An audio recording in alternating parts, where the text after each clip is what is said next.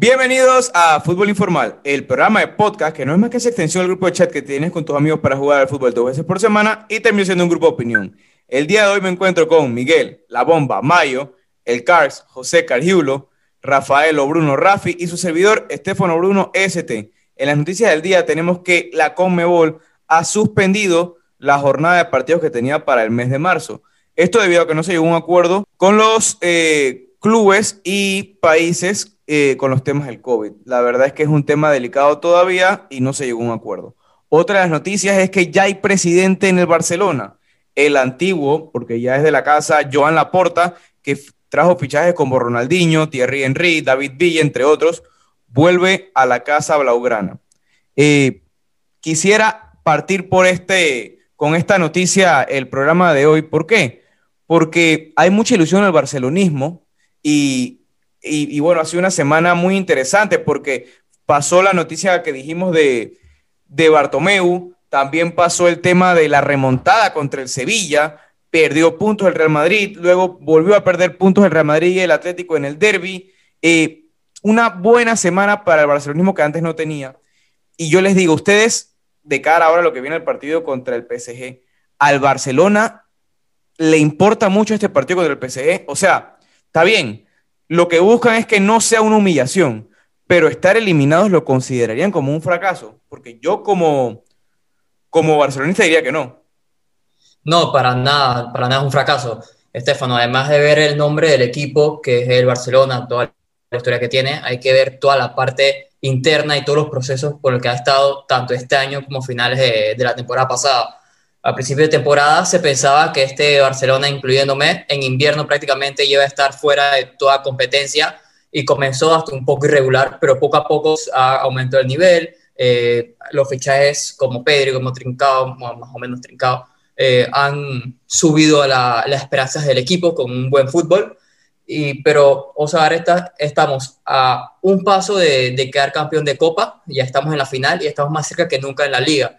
Entonces, perdiendo contra un equipo que es subcampeón de Champions, que ha estado en un proceso sólido desde hace ya un buen par de años, que tiene de los mejores jugadores del mundo, no me parece un fracaso como tal, pero claro, también, tampoco es que el Barcelona le van a meter cuatro de nuevo, o sea, tiene que dar una buena cara y si se da, si se pierde de nuevo de forma fea, no me parece un fracaso, sino más un ridículo. O sea, firmarías un 1 a 0 derrotado, es lo que, quiere, lo que me quiere decir. Perder no, 1 a 0 no. contra, el, contra el PSG no. lo firmarías.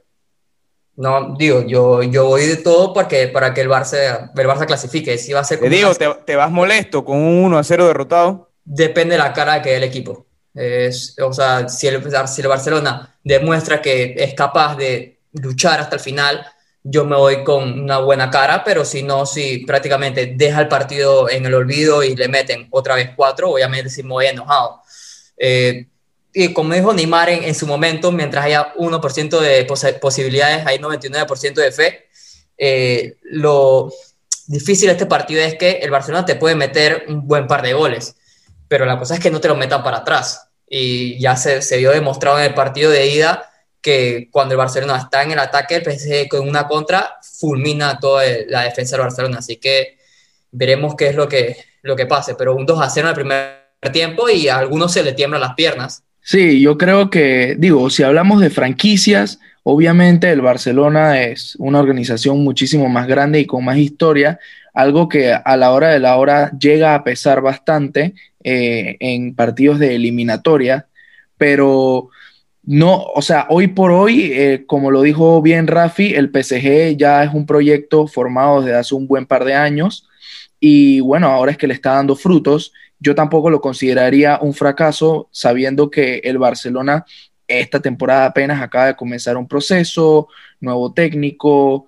jugadores de la cantera que están subiendo, acoplándose, los fichajes de las temporadas anteriores ahora están cuajando, como lo es Griezmann, como la llegada repentina de Brad White. Y bueno, el Barcelona demostró contra el Sevilla la semana pasada que cuando se levanta con ganas de jugar al fútbol y se acoplan todos dentro de la cancha, es la verdad es que algo eh, unísono. Eh, la verdad es que un fútbol como en los años anteriores, como el Barcelona nos tenía acostumbrados, y eh, me cayó la boca, la verdad. Puede que haya habido algo de polémica, pero la verdad es que no, no, lo, no lo veo como algo polémico. Siento que el Sevilla, lo mismo que le critiqué al Cholo la vez pasada, salir a defenderte contra el Barcelona, pues no te va a ir bien. Y pues ahí está el resultado. El Barcelona pudo remontar y no creo que haya una remontada en Champions. El PSG, como ya lo dijo hoy por hoy, es un mejor equipo, un equipo más completo. Así que tampoco lo veo como un fracaso. Yo creo que el Barça va a salir inspirado, pero hasta ahí. Va a salir inspirado, va a ser un partido trepidante, un partido completo, un partido en el que el Barça va a tener la mayoría de las ocasiones. Inclusive me atrevo a decir que puede ganar el Barcelona, pero no lo veo pasando. La verdad que no lo veo pasando para nada. Sí, totalmente. Yo también te, podría decir que si yo tuviera que apostar algo de, directo en ese partido, es que el Barcelona marcaría el primer gol. Estoy muy, muy eh, coincido en que va a salir a atacar, va a salir a querérselo por todas las cosas buenas que están pasando, pero en el momento en el que los agarre con una contra, como dice Rafi, un Mbappé, ahí van a salir los fantasmas y las dudas. Y si eso te agarra en un momento en el cual te estás cayendo, pues como por ejemplo, hoy, hoy hace cuatro, hace cuatro años fue la remontada específicamente, y en un momento que iban 3 a 0, el Barcelona volcó al ataque, fue que Cavani metió ese gol que silenció el, el Camp Nou y la gente no se lo creía en ese momento hasta que ya metió el tiro libre Neymar. Entonces yo digo que el tema va a ser el momento anímico. Las, las ayuditas arbitrales, claro, como siempre. Oiga, bueno, no, creo que eso ya son temas pasados, ahí cada uno tiene su criterio, pero hablando de ayuditas arbitrales, hablará de eso más adelante. Antes de eso, vamos a ir al, otro partido, Liverpool contra el Leipzig. Un equipo de Liverpool que miren este dato que es descojonante, la verdad seis derrotas consecutivas en Anfield. O sea, eso no lo habían tenido ni en los peores momentos de su historia cuando era Brenda Rogers el, el técnico o tenía puros jugadores desconocidos. Eh, seis derrotas en Anfield. O sea, ¿cómo esperan enfrentar a un Leipzig en Anfield también? O sea, ¿será que es, no sé si psicológico, qué es lo que está pasando al equipo? Antes de tocar el tema directo de Liverpool en Liga, que lo tocaremos más adelante, ¿cómo ven este partido contra el Leipzig? Bueno, ya tú sabes cómo yo me siento con respecto a las carreteras y esa carretera de derrotas del, Liverpool en algún momento tiene que acabar y pienso que este es el escenario perfecto en casa contra el, un Leipzig que no da tanto miedo como el año pasado y plantilla contra plantilla. Pienso que el Liverpool tiene un nivel superior y lo que a mí me da este Liverpool es la, la espina que me da, que ya no, ya no se le ve la confianza del año pasado, es como si le hubieran quitado un órgano, como si le hubieran quitado un órgano y tu cuerpo no funciona igual, porque perdieron a sus dos centrales y su equipo de ahí para adelante sigue siendo el mismo, pero no funcionan igual. Y no es un Liverpool que ya lo veníamos diciendo, es un equipo que no, que no remonta partidos, es un equipo que siempre es avasallador desde el principio, pero cuando comienza por debajo del marcador se le complica muchísimo y lo estamos viendo y lo vemos en todos sus resultados. Yo pienso que Liverpool debe ganar sin duda alguna y sin problemas, porque la verdad es que igual con la plantilla del esquema de juego de Jorgen Klopp, que se conoce muy bien también el esquema de Leipzig por su pasado por la Bundesliga, eh, no debe tener problema alguno. Bueno, yo la verdad que veo un partido para nada cerrado. Yo, como mencioné en el podcast, luego de, este partido de Champions, el Liverpool sí ganó el, partido, pero no de forma tan contundente como se reflejó en el resultado porque aprovechó solamente los errores, errores defensivos de, de Leipzig, tuvo eh, de una forma garfal. El Leipzig para mí tiene más chances que antes por esta seguida de partidos, como mencionaste, Stefan, en Anfield, por ya sea la razón que sea. Eh, la verdad es que la primera es en su historia que pasa eso, como, como dijiste, pero Angeliño y Savitzer tampoco juegan en el, en el, en el Leipzig. Son, son dudas para el partido de mañana, por lo que se le complica un, poco. Serían de seguro va a ser un partido bastante apretado, eh, donde Liverpool debe aprovechar la necesidad del gol de Leipzig para matarlos con alguna contra de los atacantes, como lo hicieron el partido de ida, pero yo lo veo un partido bastante cerrado. Yo creo que emitir otro comentario, a diferencia de, los dos que acabamos de escuchar, no hay mejor definición del partido. Uno, por parte de Miguel, eh, la comparación que hace con la falta del órgano no hay mejor, o sea, no hay mejor definición. Yo siento que a este Liverpool lo que le falta es ese corazón, esa garra, ese empuje que tenía la temporada pasada o, las temporadas anteriores, donde era el, famoso Liverpool de, de, Jürgen, Klopp, pero lamentablemente ya no, ya no tiene ese empuje. Y ahora con esta racha, cuidadito y mañana tenemos un batacazo, porque todos decíamos el año pasado de que Liverpool iba a remontar en Anfield al, al Atlético. Nadie daba al Atlético por vivo. Sin embargo, este año también está en la misma situación y viene una racha peligrosa, una racha histórica, nefasta, y bueno, esperemos a ver el, partido. Para mí el partido, la serie todavía está algo abierta.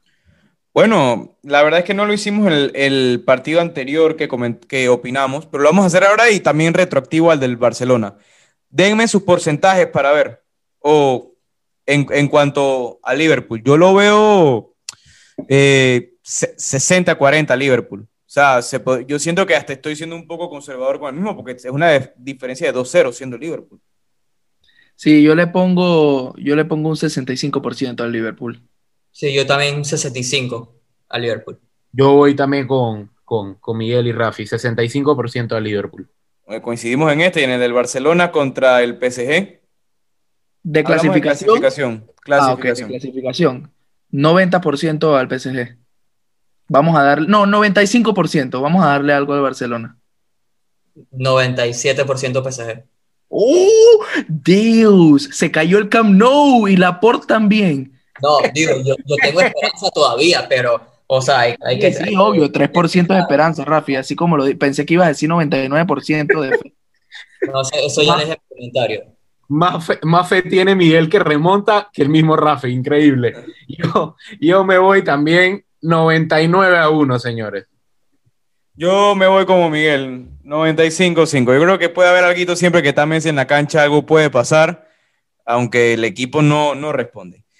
Otro, la otra llave es Sevilla contra el Borussia Dortmund. Un Borussia Dortmund que ya sabemos que tiene la ausencia de Sancho. Eh, un Sevilla que tampoco es que viene tan bien, o sea, porque viene de perder contra el Elche pero el, el Dortmund viene de perder y que le metan cuatro, una remontada, el Bayern Múnich. O sea que si nos vamos en proporción, creo que están más igualados incluso eh, que en el partido de ida, que, que el Sevilla tiene para aguantar este partido, yo siento que sí, siento que es algo más moral, porque en lo físico están muy bien eh, y que incluso está un poco más reñida. Sí, pero si tomamos como factor eh, las derrotas que, con las que vienen cada uno, que son las que acabas de comentar. Bueno, la del Dortmund sí, una remontada eh, de cuatro goles, pero vamos, pienso que es el equipo más fuerte hoy en día entre el PSG y el Bayern Múnich, que están ahí, el mismo escalón los pongo. Eh, que el Bayern Múnich se meta cuatro tampoco, tampoco lo veo así como, como una gran decepción, pues pero no como el Sevilla que viene de perder contra el Elche, el Sevilla que está trastabillando, que también viene de perder una remontada bastante, bastante, que deja muchas cosas que decir contra el Barcelona. Y sí, como tú lo dices, tiene para aguantar, de, que las tiene, las tiene, pero yo le tenía mucha más fe al Sevilla antes de que comenzara eh, esta eliminatoria y hoy en día te digo que le veo más posibilidades al Dortmund. Yo siento que el Dortmund tiene un ataque, a, pesar de que no tenga Sancho, tiene un ataque mucho más eficiente que el del Sevilla.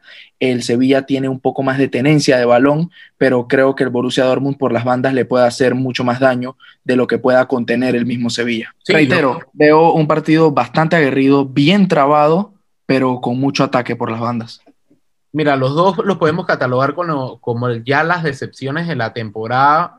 El Sevilla sin duda alguna, nosotros esperábamos que siguiera enganchado peleando la liga, se metiera a la final de Copa del Rey por, con esa victoria que tuvieron en el Sánchez Pijuán y lamentablemente han dado las últimas actuaciones nefastas, garrafales, el equipo perdido, un equipo sin alma, para nada ese Sevilla el que veníamos comentando eh, eh, antes de la, de la ida, de que era un Sevilla que estaba jugando un excelente fútbol y bueno, y lo del Dortmund también sabemos, el Dortmund tiene excelentes jugadores en la delantera, pero el problema es que en el mediocampo no tienen a nadie y la defensa es muy frágil. Entonces, esto va a ser un ida y vuelta, como yo creo como, como similar a la ida. Sin embargo, ¿qué te puedo decir? O sea, no tengo, no tengo un, preciso ganador, pero partiría dándole la ventaja, creo que al Dortmund por, por el resultado que sacó. Claro, y también te tienes que ver una cosa, y es que el partido de ida fue con un panorama o sea, estaba como está el Sevilla ahora mismo. O sea, el Dortmund estaba muy mal y el Sevilla venía muy bien. Y pasó lo que pasó. Entonces, Rafi, no sé si es que esto puede hacer algún cambio. las noches mágicas son especiales, eso no tenemos duda. Ninguno en la mesa le daba chance al Dortmund.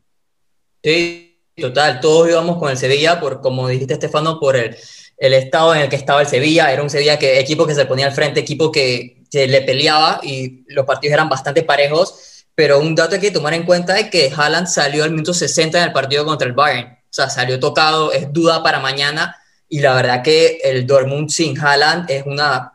no, yo, yo, creo que, yo creo que ni hablarlo, o sea, yo siento que él va a jugar ese partido, lo sacaron fue para cuidarlo, ya lo dijeron, o sea, no veo manera humana en el que él pueda fallar. Y en lo que que Sevilla es cierto, y lo que más me, me, parecía que era el sello de la casa de ese equipo, es que no le marcaban. Y, y boom, le marcaron tres en ese partido contra el Dortmund. Sí, luego le metieron dos contra el Barça, dos veces, y después dos contra el Elche.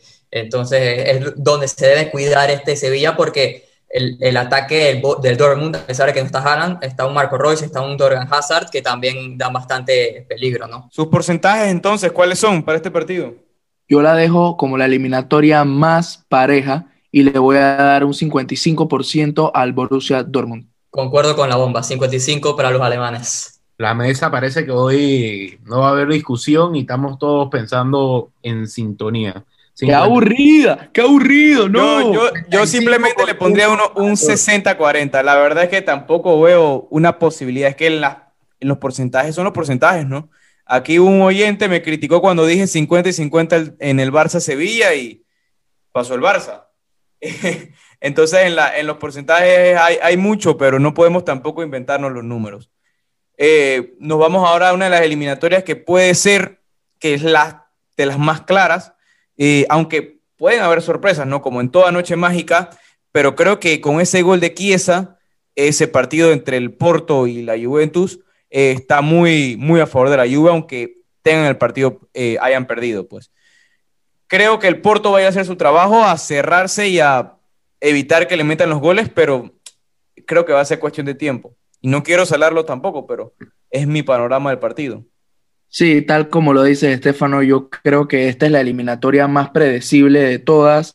Esto va a ser un control de balón completamente de la Juventus con un Porto echado atrás, buscando cualquier error defensivo a la contra para poder marcar, pero con ventaja en el marcador y sabiendo, reconociendo que son una escuadra inferior, eh, van a tratar de proteger su resultado. Yo pienso que esta va a ser la eliminatoria menos vistosa, el partido menos vistoso de todos pero eh, sí me parece que el Porto no tiene mucho que perder y la Juventus al contrario tiene muchísimo que perder.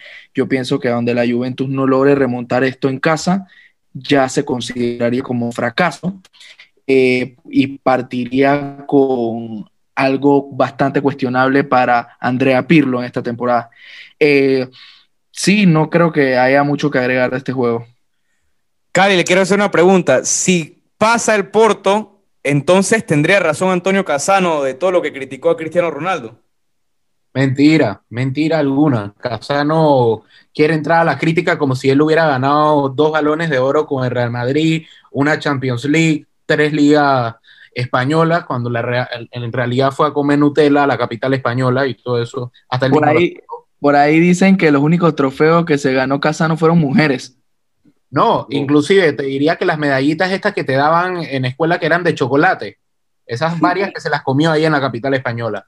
Pero bueno, hablando de gente importante y cosas que tengan peso, bueno, estaba muy pesado Casano en ese tiempo, eh, yo creo que mañana la Juventus, yo me atrevería a decir que no hay nada definido, por mucho que tengamos un, un guion aquí, ya nos ha pasado años anteriores de que no le damos no le damos oportunidad al equipo que va a visitar a la Juventus a cerrar la eliminatoria y terminan dando la cara. En su momento lo fue el Ajax, en su momento lo fue el Lyon y ahora tenemos a este Porto. Entonces yo creo que de los golpes se aprende, digo, la Juventus parece que no ha aprendido, pero nosotros, o por lo menos yo, yo pienso que mañana el partido no te puedo dar un pronóstico. O sea, por mucho que la gente ve eh, muy favorable la remontada de la Juventus, yo te diría que complicado, complicado porque cuando un equipo se te cierra atrás y la Juventus no es que tiene esas grandes armas que te puedan romper líneas, Entonces. Bueno, Cali, por lo menos deme un porcentaje, pues yo espero que usted me vaya diciendo eso es un 50 y 50. No, tampoco un 50 y 50, pero te diría algo que me atrevería a decir un 60-40. Uh, se arriesgó el Cali, parece. Bueno, yo vi más o menos en la línea de Cargiulo, yo no veo un, una victoria tan clara de la Juventus. Digo, el primer partido, el partido de ida, fue uno de los peores partidos que vi personalmente de la Juventus en muchísimo tiempo. Y como dice Estefano, el gol de Chiesa le da una tranquilidad tremenda. Y este partido, el Porto tiene la ventaja y debe saber jugar con su ventaja para tener alguna chance de clasificar. Sabemos el poderío ofensivo que tiene la Juventus, más que todo aprovechando sus bandas en los carrileros, como lo que es Chiesa, que se está tirando un temporadón, y además eh, Cuadrado también eh, de carrilero ha sido excelente.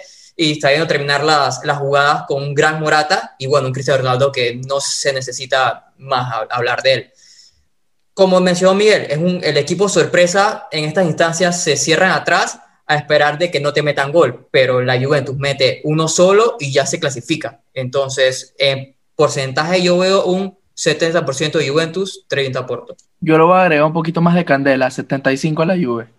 Pues con la bomba, 75 también. Y con esta damos por terminado lo que es el tema de la Champions y nos vamos a la Liga Española porque hubo derby madrileño este fin de semana con polémicas porque, bueno, esta vez no fue favorecido el Real Madrid, todo lo contrario, hubo un penal que, le quitaron y yo les puedo decir que para mí era un penal claro. Me sorprende cómo el árbitro va eh, a decir que no se juega nada y es primera vez en 11 oportunidades en la que el, árbitro eh, no, no rectifica con el VAR. Entonces es, o sea, algo hay y mucha gente ha salido a criticar y cada vez se está haciendo más habitual estas críticas al VAR. Entonces yo digo, no sé si será un hecho fortuito, un caso aislado, pero ya, ya, está, ya hay ruido con esto.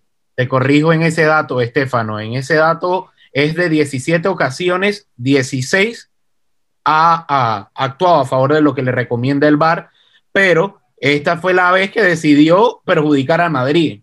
Yo creo que si tenemos que hablar de algo, es que precisamente eh, la situación de hoy en día que hemos hablado innumerables veces desde que iniciamos este podcast, que hay árbitros que pitan pegado a la regla y hay árbitros que pitan a criterio de él. Entonces, lo del día eh, del derby fue un criterio total del árbitro, o sea, en contra de lo que establece la regla. A mí me parece, y no por ser del Madrid, yo te diría, ok, está el movimiento de la mano. Ok, el movimiento de la mano, obviamente podemos decir que está saltando y todo, pero si no toca la mano, el balón, Casimiro hubiera definido. Entonces, yo creo que hay algo más ahí de análisis que por ende tú tienes que decir, hey, me parece que por eso deberías pitar penal. Claro, incluso lo curioso es que cuando se atacaba lo que era en el partido contra el Sevilla y Barcelona, lo de la mano del Englet se justificaba en que si hubiera tocado primero en la mano en lugar del pecho, era penalti. O sea, básicamente lo que pasó en esta jugada y no fue penalti. Pero saliendo en esa, sacando el análisis ya de lado, yo quisiera hacerles la consulta. ¿Ustedes qué opinaban en el momento en el que el Atlético estaba con 12 puntos? Ellos se veían, ¿ustedes creen que decían, ok, ya prácticamente tenemos la liga? ¿O sabían que cosas como este iban a pasar? O sea, esto que está pasando, que ahora estén a tres puntos del Barcelona con un partido menos, eso sí, ¿sea algo que se esperaba o era algo que está para encender las alarmas? Yo creo que los fanáticos del, del, Atlético, o sea, por lo menos decían de que ellos no pensaban de que la liga ya estaba definida. O sea, tuve oportunidad de hablar con unos cuantos y me decían de que, esta, que por mucho que estuviera esa diferencia, la liga se iba a pelear hasta el final y que en caso tal ahí iban a sufrir. O sea, esto, esto, esto, esta situación estaba muy contemplada entonces. Sí, yo pienso que sí, la teníamos contemplada también aquí en la mesa de fútbol informal hace un par de semanas donde veníamos diciendo que cuando el, Atlético de Madrid se cayó con el, con, el, con el Levante dos veces en una semana, que se recortaron los puntos, lo aprovechó el Real Madrid, lo aprovechó el Barcelona, y ya veníamos viendo una cara diferente de este Atlético de Madrid del Cholo que no estaba jugando a lo mismo que venía jugando toda la temporada.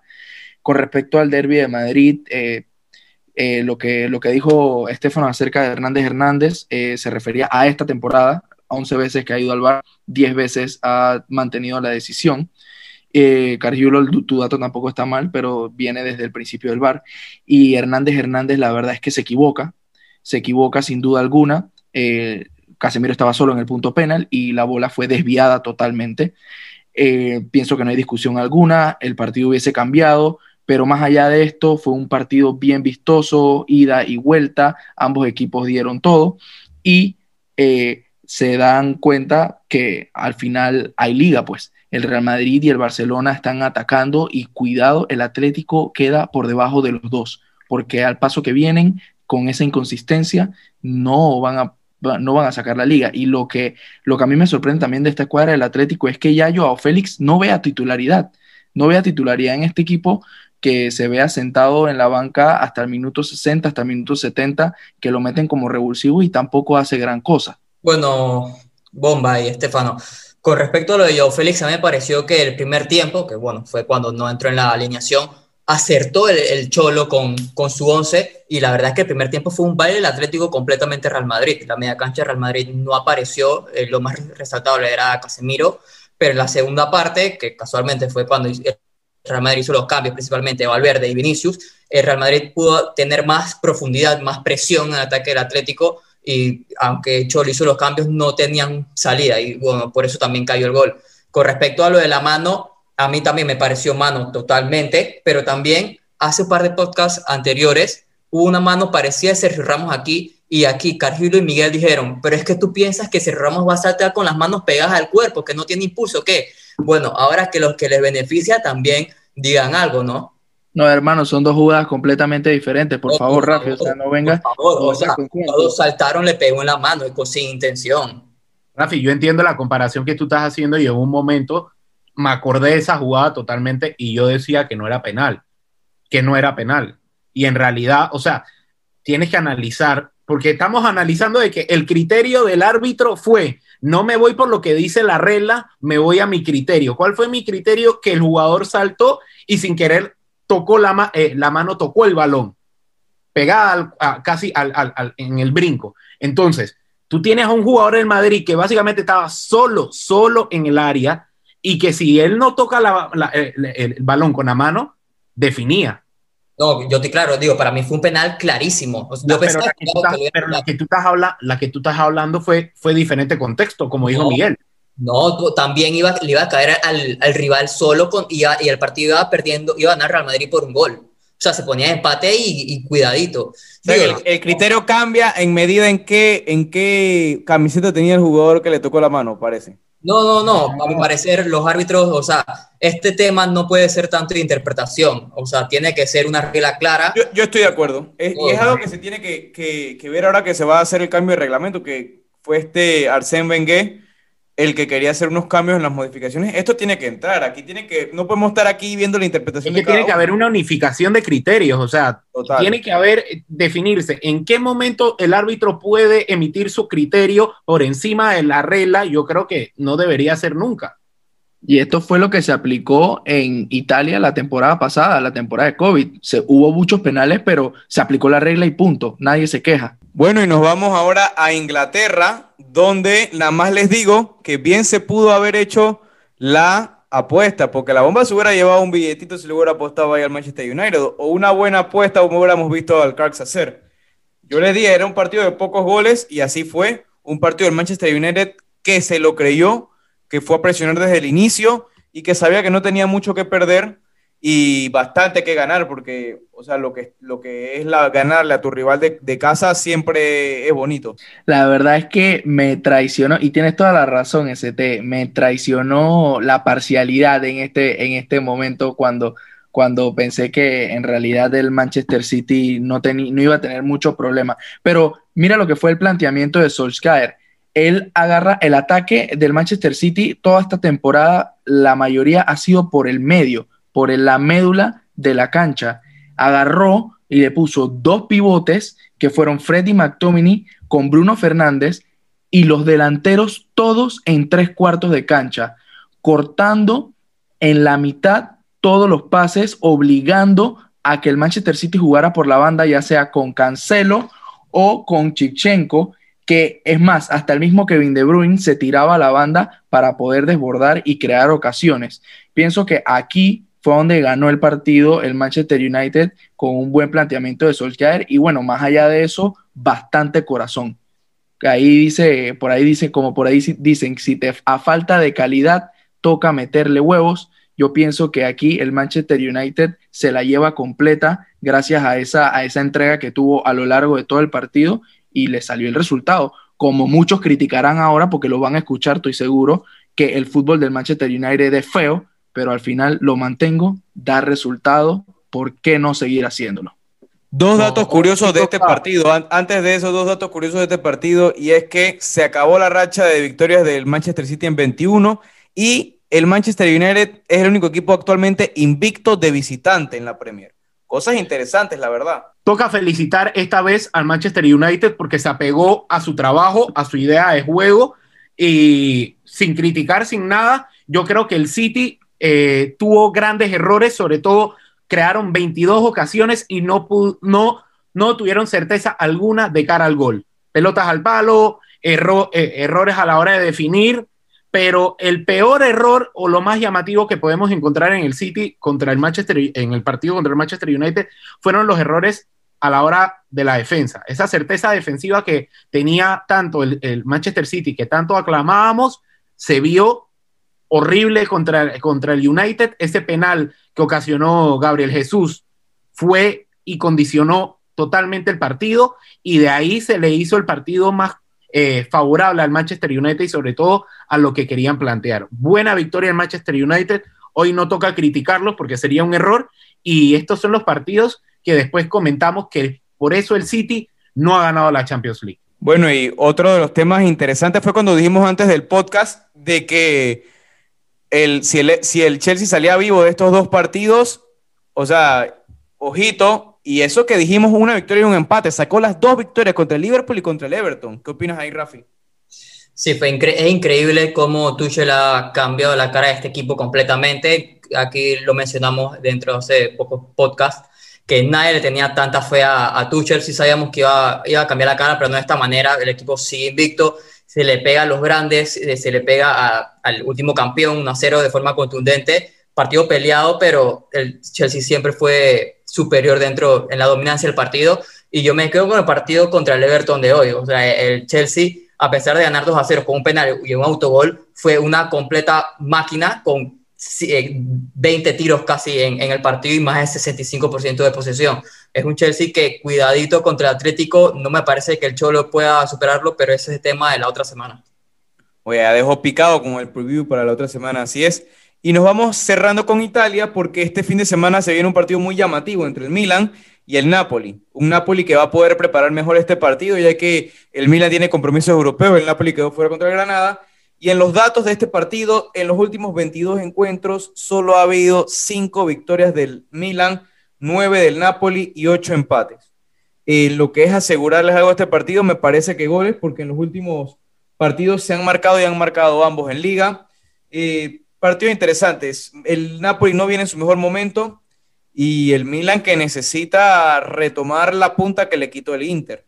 Ambos van a salir por el partido, me parece que más el Milan, porque si bien es cierto ya ya se ve lejos la punta, todavía no pierden el sueño. Y ellos saben que, si bien es cierto, el ideal era clasificar a la Champions League, pero una vez ya sientes un poco esa miel de poder conquistar el título, vas a seguir buscándolo. Y un Napoli que sigue peleando y peleando por meterse en las competiciones europeas. Lo ideal, ya eh, para salvar, si se puede decir, en algo la temporada, sería meterse en Champions League, me parece, porque eliminado de la manera que nos eliminaron, un Granada, ¿qué te puedo decir? Sí, yo creo que lo mejor que le pudo haber pasado al Napoli con esta eliminación de Europa League es que ya está toda de, eh, cara a la liga, solamente se enfoca en ella, a diferencia de este Milan, que este Milan viene a este partido luego de visitar el Old Trafford eh, con un Manchester United que, como ya hemos hablado, viene en una buena racha, pero a mí, a mi parecer, el Napoli tiene más que, que ganar que el Milan en este partido eh, y el Napoli es, el que va a salir a proponer, además de todas las bajas en el ataque que tiene el Milan. Sí, curioso, interesante partido del domingo. Ahora nos vamos al segmento favorito de la gente. Bomba, ¿qué nos tienes en este segmento de los picks? Bueno, vuelvo y me empapo. Borussia Dortmund contra Sevilla, más de 8 corners. En ese mismo juego, Borussia Dortmund contra Sevilla, más de 3 tarjetas va a ser un partido bien aguerrido de ida y vuelta. Y el último pick, Leeds contra el Chelsea del Gran Tuchel, menos de 2.5 goles. Bueno, yo me voy con dos partidos de Champions, el Dortmund contra el Sevilla, este partido hay que hacer un bet builder, ambos marcan, Liverpool contra Leipzig, también ambos marcan, y cierro con Inglaterra, Manchester City contra Southampton, más de 2.5 goles. Eh, yo me voy con una combinación letal desde el calcio, Lazio, la Lazio contra el Crotone más 2.5, Milan versus Napoli, ambos marcan, y Getafe versus Atlético de Madrid menos 2.5. Bueno, yo voy cerrando con el Sevilla Betis, el derby de Sevilla, menos 2.5 goles. Arsenal Tottenham, derby de Londres, más de 2.5 goles. Y Boloña Sampdoria, también más de 2.5 goles. Con esta se la dejamos rebotando. Es cuestión de ustedes que definan. Hasta la próxima.